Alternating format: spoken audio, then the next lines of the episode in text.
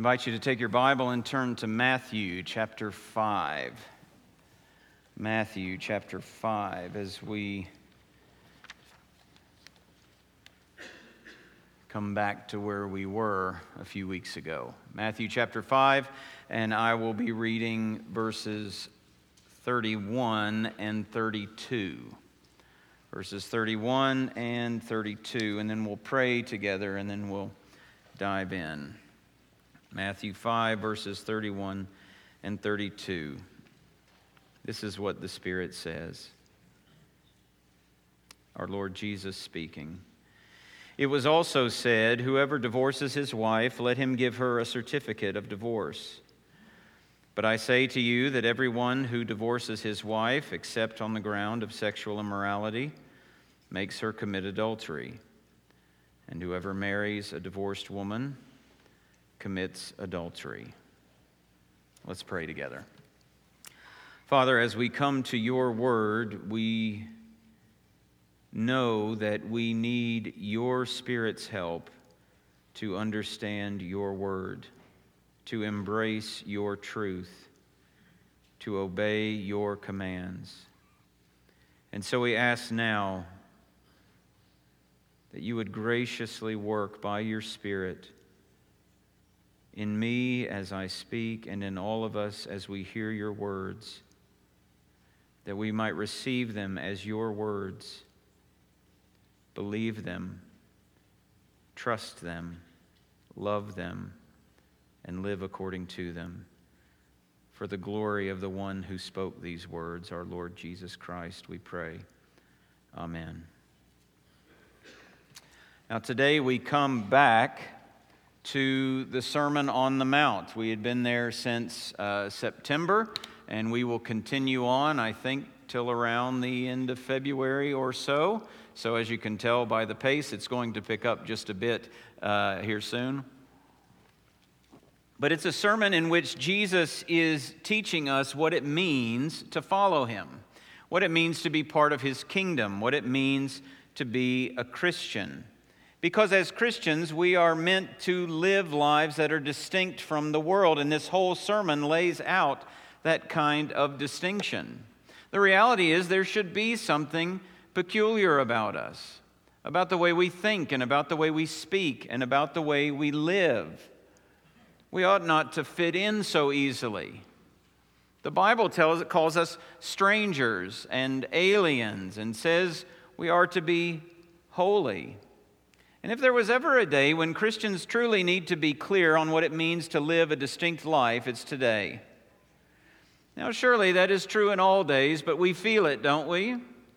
We feel the need to shine as the light of Christ, to be the salt of the earth, to be distinct from the world around us, not in a sense of superiority, but in a sense of being set apart to something other than the world, to the one who came to save the world. Now, thus far in this Sermon on the Mount, Jesus has laid out the distinct relationship of the Christian to God and to others and to the unbelieving world in the Beatitudes. And then he declares that his mission is not to abolish the law, but to fulfill it. And then, beginning in chapter 5, verse 21, he begins to confront the teaching of the Pharisees that his crowd has been listening to for quite a while. They've been listening to the scribes, they've been listening to the Pharisees. But according to Jesus, they're not getting it right. They're actually distorting the law that Jesus came to fulfill. And in just the two verses that we read, what Jesus is seeking to do is to correct this a wrong view of divorce, one that would have been taught by Pharisees and scribes. Now, as we think about our day, the statistics regarding divorce, divorce are staggering, aren't they? 50% of all marriages end in divorce, 60% of all second marriages, 73% of all third marriages.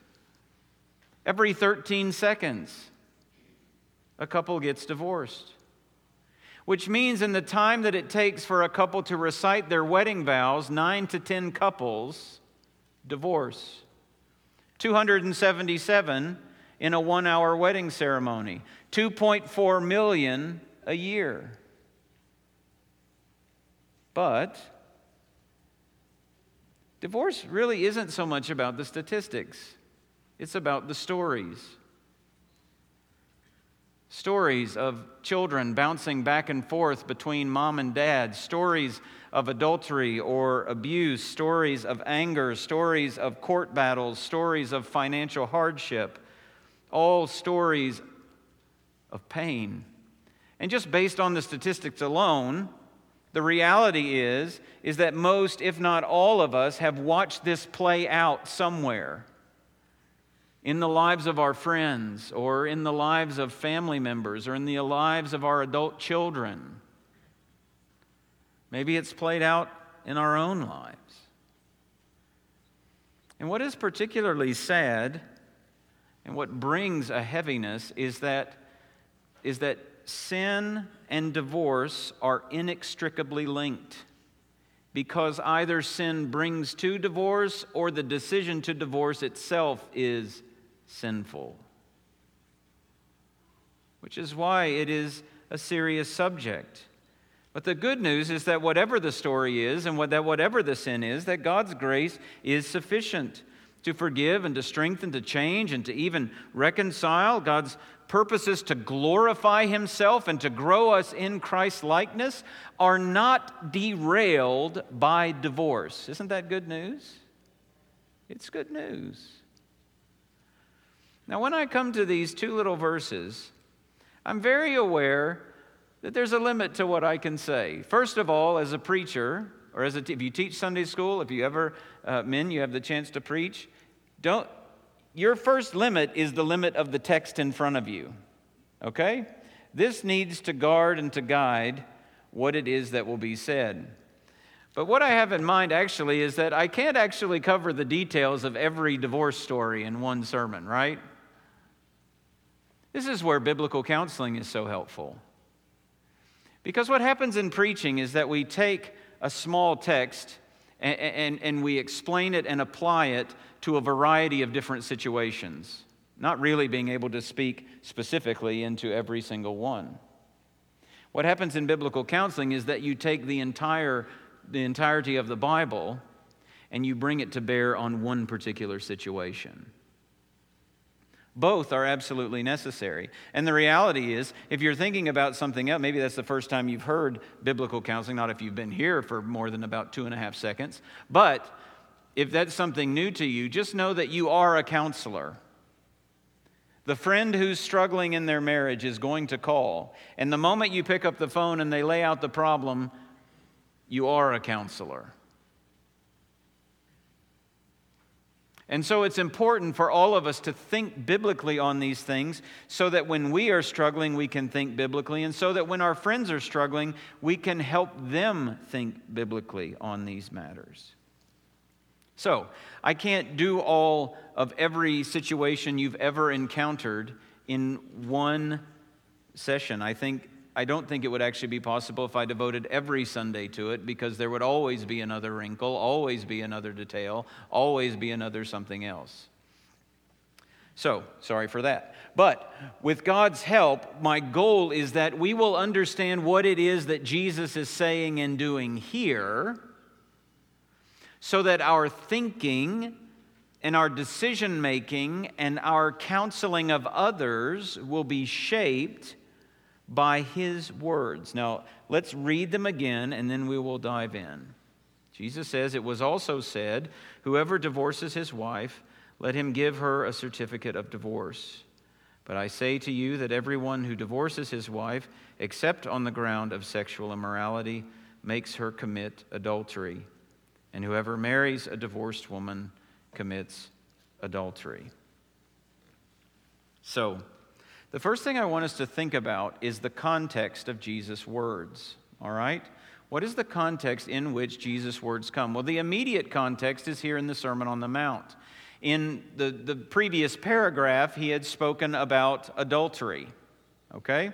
And so it, it makes sense that he would go from adultery right to marriage. But there are actually some, a couple of bigger contexts that we should have in mind as we come to Jesus' words here. The first is the, is the context of the biblical idea of marriage.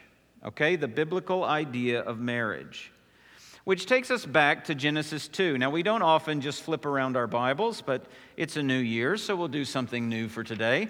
So, if you'll keep your hand there and go back to Genesis chapter 2. God forms Adam out of the dust of the earth and he breathes life into him. He sets him down in a garden and tells him he needs to work the garden and keep the garden, to protect the garden, if you will. And then um, God says this in chapter 2 verse 18 genesis 2:18 it is not good that the man should be alone I will make him a helper fit for him. So Adam is alone, and God says this isn't good. Now, beware here because this is not about how Adam feels about being alone. This is not about Adam's loneliness. This is about Adam's solitariness. It's not good because if you go back into Genesis 1, you know what you'll find? God's intention was never just male. God's intention was to create mankind, male and female. So the not goodness is about the fact that God's plan is not yet complete. His creation act is not yet complete. So, uh, what we have here is a very interesting thing. We have the parade of animals in front of Adam, right? And, and then we read in um, verse 20 the man gave names to all the livestock, and to the birds of the heavens, and to the beasts of the field. But for Adam there was not found a helper fit for him. In other words, the kind of relationship and companionship and community that God designs for mankind cannot cannot, cannot ever be fulfilled by the animal kingdom. Pets are wonderful. I wish I could get my dog to like me more, all right? But that's just, that just ain't happening. Unless I'm outside, then she'll come to me. If I'm inside, not so much. I'm not sure what's different. Maybe I'm more threatening inside. I'm not really sure. But pets are wonderful. But, friends, pet never, pets never take the place of a son or a daughter or a spouse. It may be good to care for a pet after one even loses a spouse. Just a good thing. But it doesn't take the place of it, it's not God's design. So, this whole parade goes by, and this is not God's design, so God puts Adam to sleep, takes his rib, and creates the woman. And then, verse 23 the man said, This at last is bone of my bones and flesh of my flesh. She shall be called woman because she was taken out of man. Therefore, a man shall leave his father and mother and hold fast to his wife, and they shall become one flesh. So, together, Adam and Eve form the foundational relationship of all of human society marriage. Now, it is important for us to say over and over and over again that this is God's design for marriage. It came before sin ever entered the world. God's design is one man and one woman for one lifetime. And every part of that is God's design. One man, one woman, one lifetime. That's how God set things up before sin entered the world. And let me reread verse 24. It should be on the screen. Therefore, a man shall leave his father and mother and hold fast to his wife, and they shall become one flesh. This is the description of the relationship, saying that marriage is primary that there's this leaving aspect, all right? The apron strings have to be cut. And the primary relationship in a man's life once he's married is no longer mom and dad, it is now his wife. The same is true for the wife. Her primary relationship is no longer with mom and dad, it is with husband. And friends, that is true when children come along. Because children are temporarily in our home. Can I get an amen? All right. I just seen if you're awake. All right. Here's the thing is that children come along and they're a blessing of the Lord, but they are meant to grow up and to be uh, to be to grow and to be independent. Linda, I remember a few weeks after we took Caleb to college. I don't know if you remember this conversation. Linda Matthews comes up to me, and it's good to see you here, by the way. I hope you're feeling well.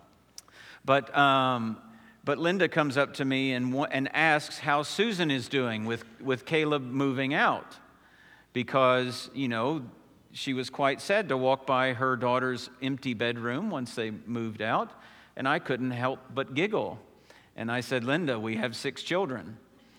I said, an hour after he was gone, another child was in there picking out paint samples because, because they wanted their own room. But that's how things are meant to go. They're meant to, to children are meant to grow uh, and to grow in dependence on the Lord and independent from mom and dad and to move out and, and, and these kinds of things. But marriage is primary, and marriage is also permanent. This idea of holding fast is one of permanence. It's gorilla gluing your lives together. It's welding them until death do us part. And it's this permanent portion of God's design for marriage that is in Jesus' mind when he speaks.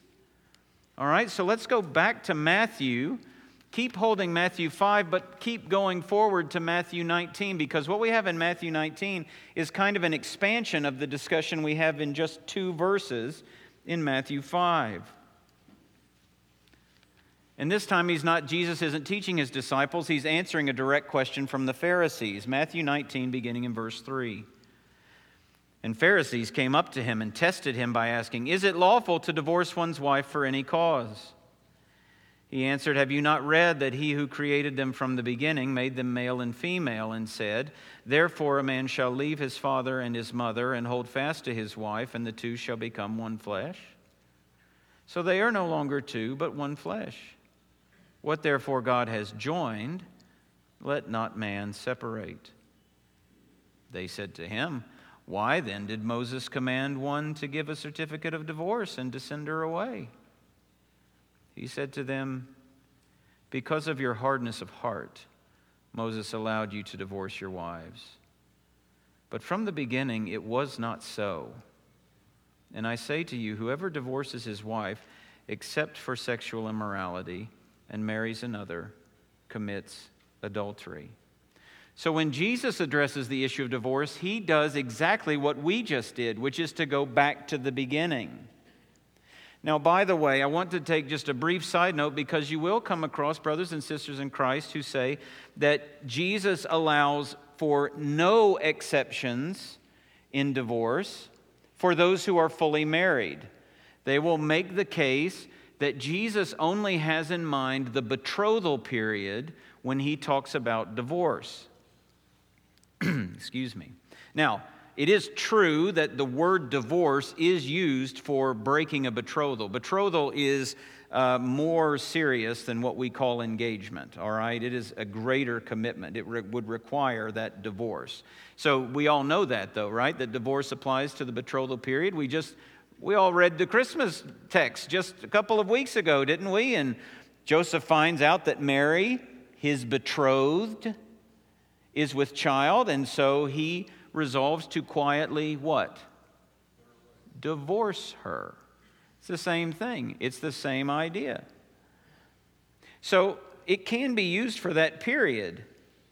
Um, and so some say that because it's so clear in the story with Joseph and Mary that this must be what Jesus is talking about. The difficulty is, and look, before we get to the difficulty, let me say that I'm sympathetic to my friends who believe this because I want you to know that I fight for marriage tooth and nail. Um, I am committed, and I can say with great certainty that, that none of us who are elders would ever look at someone and say, You must get a divorce. Because that's simply not the case. But I have sympathy for that. I want to fight for marriage. I want to fight for confession of sin and, and forgiveness and reconciliation and change and growth. And that is, that is the gravity that we all ought to feel in our souls, is toward that. But I don't think the evidence holds up that the exception only applies to betrothal. Here's why. This still the side note. Just here in verse here in chapter 19, sorry. Jesus quotes Genesis 2 in answering this question on divorce. Does Genesis 2 speak to the betrothal period or to marriage? Marriage. Then he says, they are no longer two, but one flesh. Do we say that about people in the betrothal period or in marriage? Marriage. Then he gives this exception in verse 9 that whoever divorces his wife except for sexual immorality and marries another commits adultery. My only conclusion is that in Matthew 19, Jesus is talking about full marriage and not just betrothal, which draws me to the I know I mean I feel like we should know Jesus well enough to say he's not going to say one thing in one place and a different thing in another place. So here in Matthew 5 he's speaking about the same thing. But a warning for you, okay? Matthew 19, Matthew 5, these are not texts about exceptions. They are texts about the rule. They are texts about permanence. They are texts about not taking marriage just like it's something you can just throw away, like it's a high school dating relationship. The emphasis is not on the exception, the emphasis is on permanence. And that's what is in Jesus' mind. That's why he says that it was not so from the beginning. So, enough with the side note. So, the, the biblical idea of marriage is in the background of what Jesus says in Matthew 5. But also, there's a second bigger context we need to keep in mind, and that is the debate of his day. The debate of the day. Look what Jesus addresses in chapter 5, verse 31. He says, It was also said, Whoever divorces his wife, let him give her a certificate of divorce. This certificate of divorce is a reference to Deuteronomy 24. We're not going to turn there. I'm just going to read a little bit of it and then explain what it says. So, Deuteronomy 24, beginning in verse 1, just says When a man takes a wife and marries her, if then she finds no favor in his eyes because he has found some indecency in her, and he writes her a certificate of divorce and puts it in her hand and sends her out of his house. Okay, that's the setup. And actually, there are more conditional clauses that follow after that. But the situation is here's, here are a man and woman, they get married, there is some indecency found in his wife. He writes a certificate of divorce and he sends her out. Now, it goes on to explain that she marries another and then divorces that other, and just basically the point of the whole paragraph is that the first husband cannot marry her again.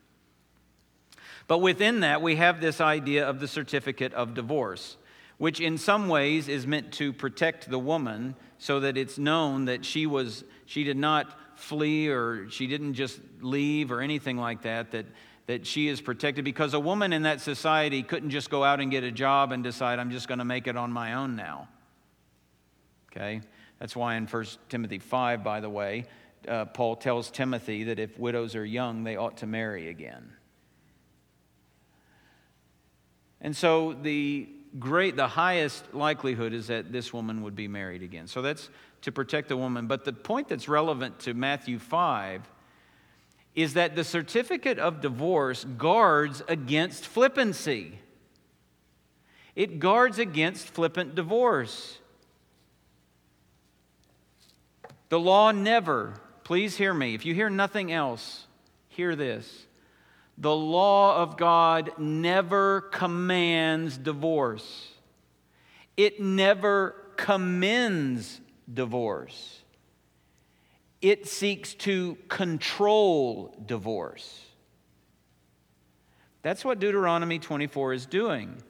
Because remember what Jesus said, it's because of the hardness of your heart that Moses even allowed it in the first place. And so, in seeking to restrain and control divorce, Moses says if a man divorces his wife, there must be this certificate, which would give solid grounds as to why the divorce is happening. There would, they, it would show that there was some indecency. Those words, some indecency, the Hebrew for those words is very difficult. It only appears one other time and has nothing to do with marriage. And so it's been difficult to nail down. But the point was I mean, okay, so it certainly could not be adultery. Now, if you think about the law, you know why that can't be the case. Because adultery would result in what? Death. Okay, but it would be likely, it is some other serious offense, and most likely a sexual offense of some, some kind. The point is that Moses is saying you can't just put out your wife. There has to be serious grounds for this. You can't just decide, eh, don't want to be married to her anymore. And in Jesus' day, there was, there was this debate going on about what the indecency was that Moses was talking about. And there were a couple of different schools of thought. There was a school of Shammai, a teacher, who interpreted indecency very narrowly and restricted it to only being about divorce because you see, in the first century, the death penalty for adultery was no longer being carried out.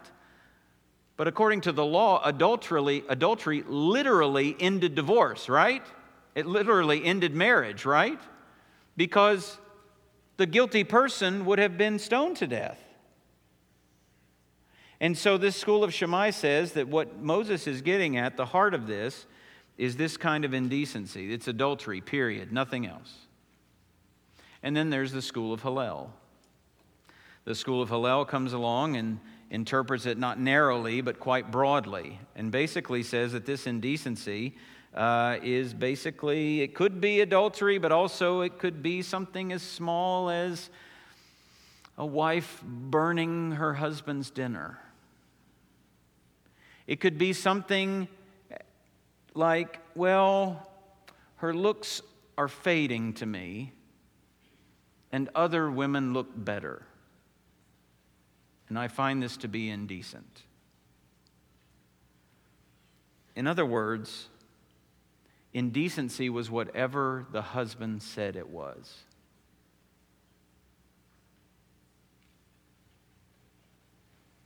So, those who were in the school of Shammai had a very strict view of divorce. Those in the school of Hillel had a very broad view of divorce. And, friends, in our day, it should go without saying that the school of Hillel reigns supreme.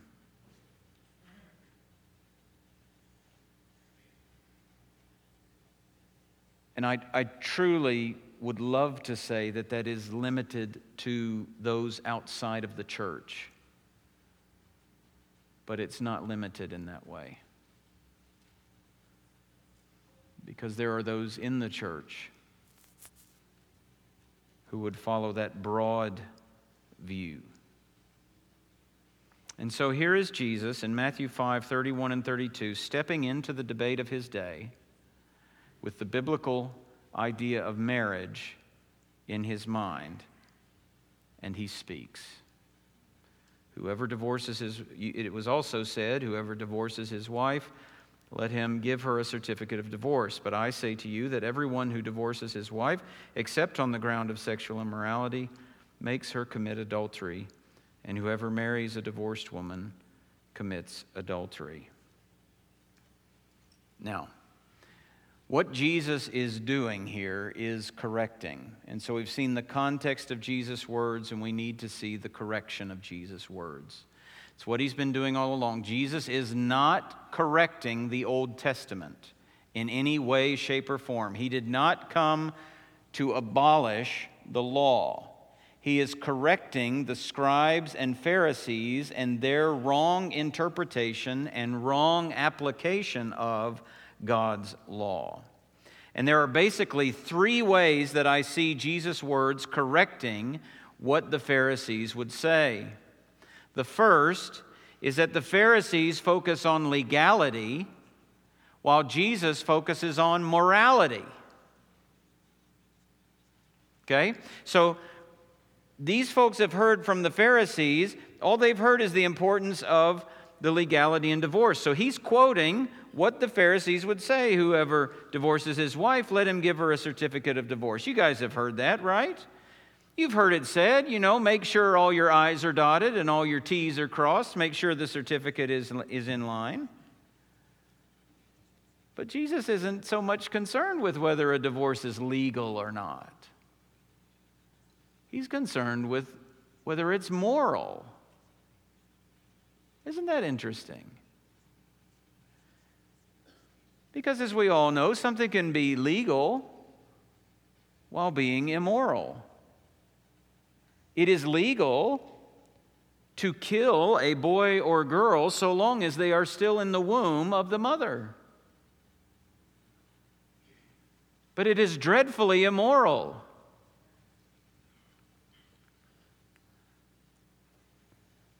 Likewise, our legal system may allow no fault divorces, which in many surveys are the, the, the reasons given for divorce are outside of this realm of sexual immorality. And our legal system may say it is legal for one to just say, I'm tired of it and I'm just done. But Jesus does not.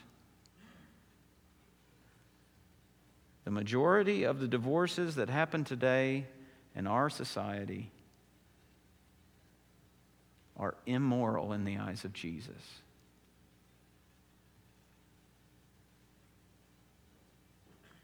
Now, those are, that's a strong thought, I know. But it's a corrective to the idea that all that matters is what is legal. We don't answer to the to civil law. You understand that, right?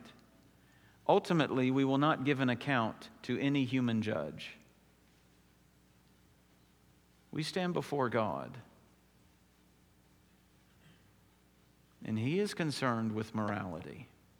He is concerned with our thoughts and our words and our lives being aligned with His Word. The second correction that Jesus makes is that the Pharisees put no limits on divorce. Jesus puts a strict limit on divorce. Okay, this follows right on the heels of the first correction, but the Pharisees followed the school of Hillel, basically where indecency can be virtually anything. If they were to twist Jesus' words that we'll get to uh, in several weeks, they would say something like this The gate is wide and the way is easy that leads to divorce, and there are many reasons why you may enter it. So go ahead. Now, what is especially disturbing about this view of indecency, this wide and broad view where anything goes, is that the authority has shifted from God to me. I am the lawmaker who will decide what is indecent. I am the prosecutor that will make my case for indecency. I am the jury who will decide whether you are indecent, and I am the judge who will sentence the indecent one to being sent away. That is the biggest problem here. The biggest problem is the issue of authority. And this is the pattern today, but it's not just about divorce, friends. It's about all matters of morality. Human autonomy and the right to be my own law, my own moral compass is guarded as precious. But, friends, Jesus never guards our autonomy as individual human beings.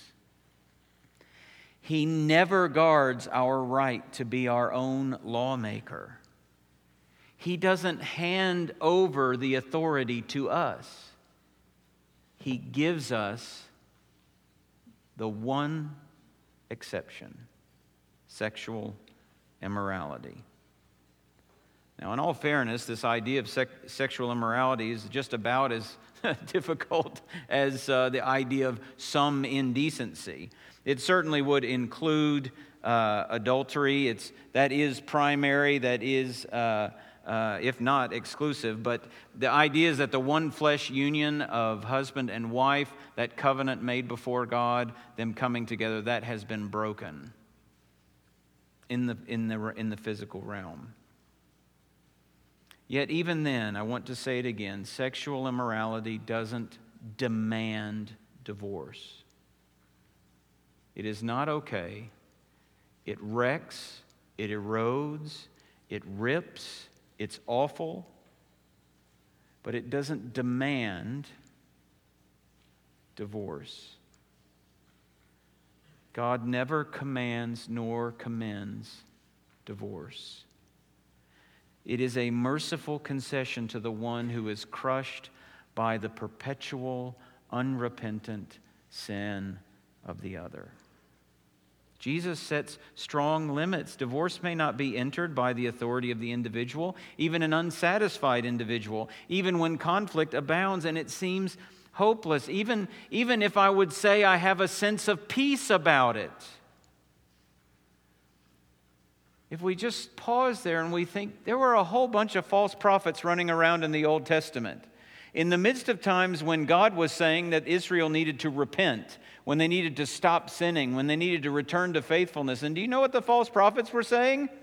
Peace, peace, there's peace, peace, everybody. Just because I say I have a sense of peace doesn't mean that what I'm about to do is from God.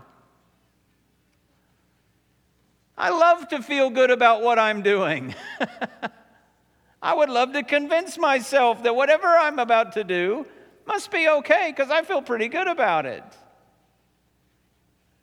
After all, I've got peace, and people shrivel into a corner as if we can't say anything else. The guy says he has peace.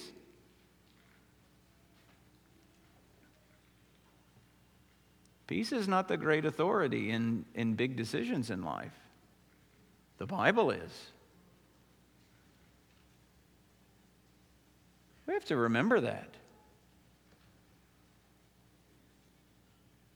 Our feelings are not sufficient for life and for godliness, friends but the Scripture is. The Scripture is. So, the Pharisees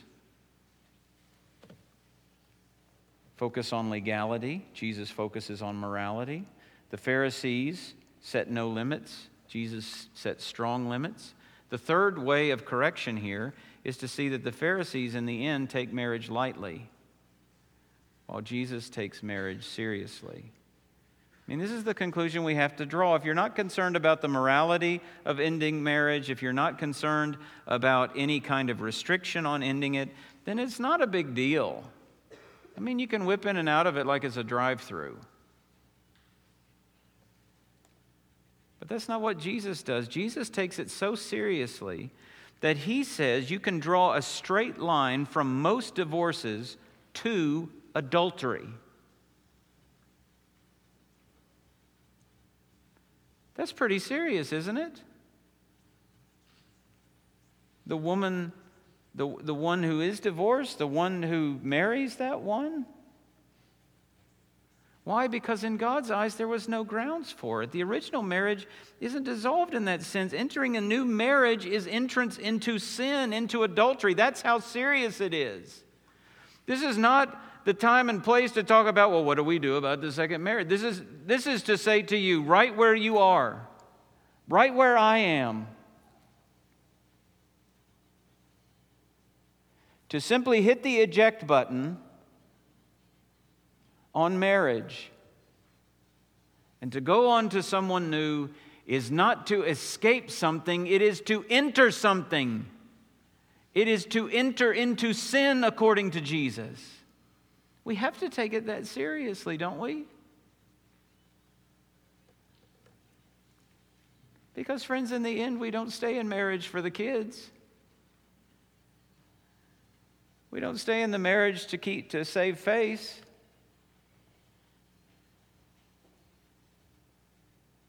We don't persevere so that at the end of life I can just feel like, you know, I didn't, per- I didn't give up.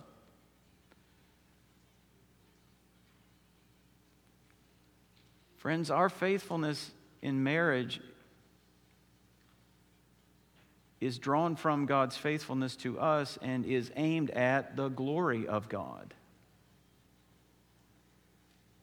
If you're a married person right now, your faithfulness in that marriage is ultimately about the glory of God. It is not about your reputation. It is not even primarily about the stability of the home, though it, it does provide stability to persevere and to endure. And not just to grin and bear it, but to learn how to confess our sin and to learn how to forgive and to learn how to and to repent and to change and to grow.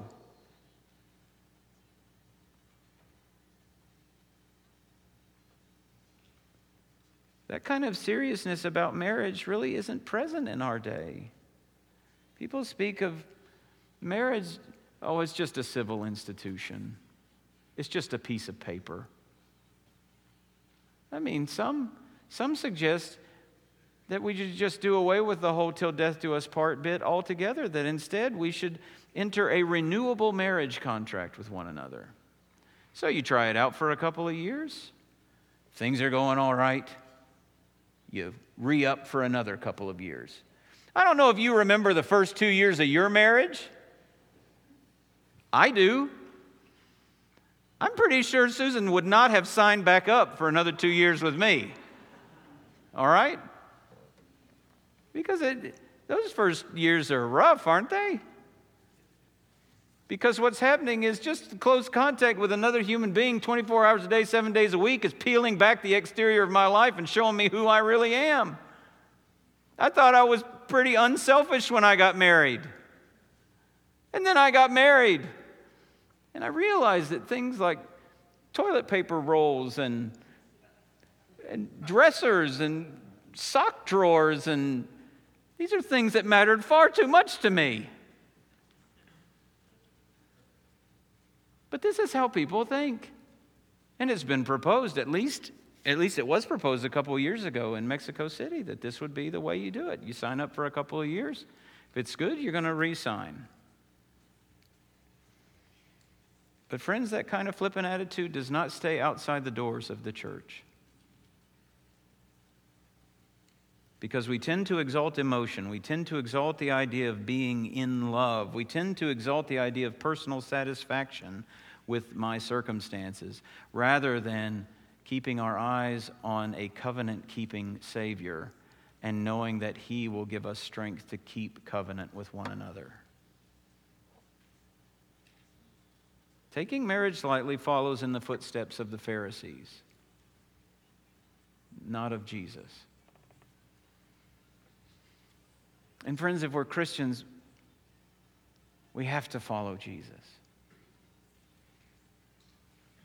So, married folks, don't, don't look for a way out.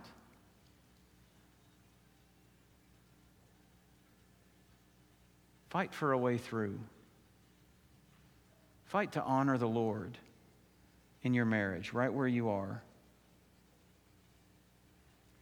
Because your honoring of the Lord is not contingent upon your spouse. Your honoring of the Lord is contingent only on you. If you're not married, don't take marriage lightly. Take it seriously. Now, for some of you who are single, you may be single the rest of your life. And the Lord will bless you in that. He will give you more time to actually serve and give yourself away, time that you would have given to a spouse. And praise the Lord for that. But for those of you who are single who look to marriage at some point, take it seriously. Submit to God's word, both in what marriage is and in who you should marry. You see, Jesus is the Lord of all of life. So Jesus is the Lord of marriage. And he's serious about marriage. I mean, it comes to mind that this limit, limiting ourselves to just thinking about what Jesus says here, keeps away keeps away our own ideas, and it also is keeping us out of other texts that we might consider, that, Lord willing, we'll consider in the next couple of years.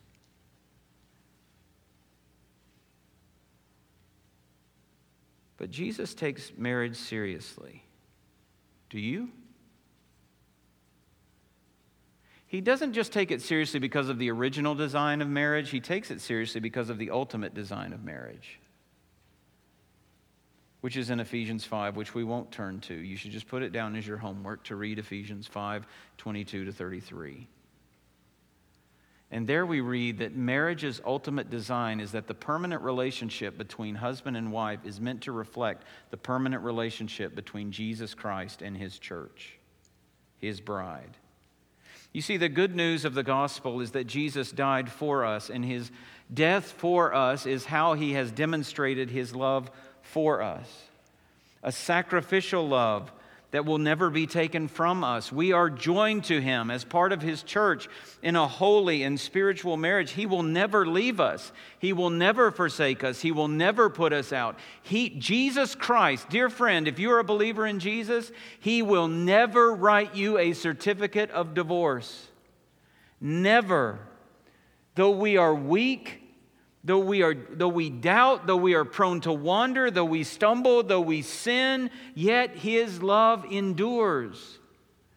I am sure that neither death nor life, nor angels, nor rulers, nor things present, nor things to come, nor powers, nor height, nor depth, nor anything else in all creation will be able to separate us from the love of God in Christ Jesus our Lord.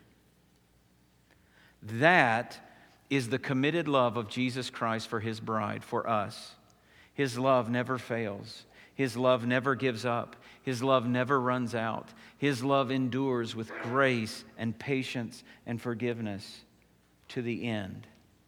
And with God's help, this is the kind of commitment that we should have in marriage.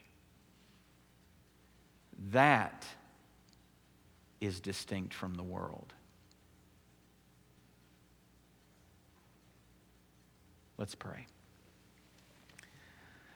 Father, we bow before you, thankful for a steadfast love that never fails, that never ceases, that never wavers,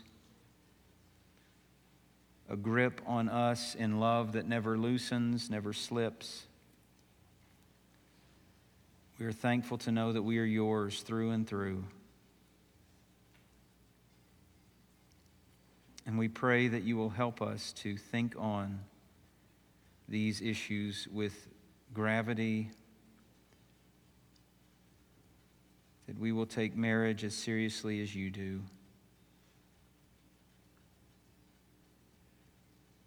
We pray that we will be concerned about the morality of staying in or ending a marriage. We pray by your grace that you would keep us from imitating the world and just looking for a way out if things get hard. Keep us from the, believing the lie that, that there's a way of life where we don't experience hard things. I pray for the marriages in this congregation. Lord, would you give us grace to imitate the Lord Jesus, to take marriage seriously, to take it as the blessing that it, that it is, to honor you in it.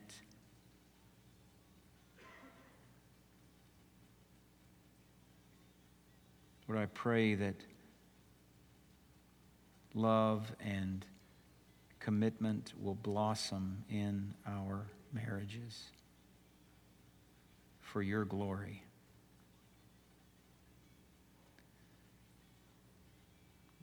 We pray all this in the name of our Savior, Jesus Christ.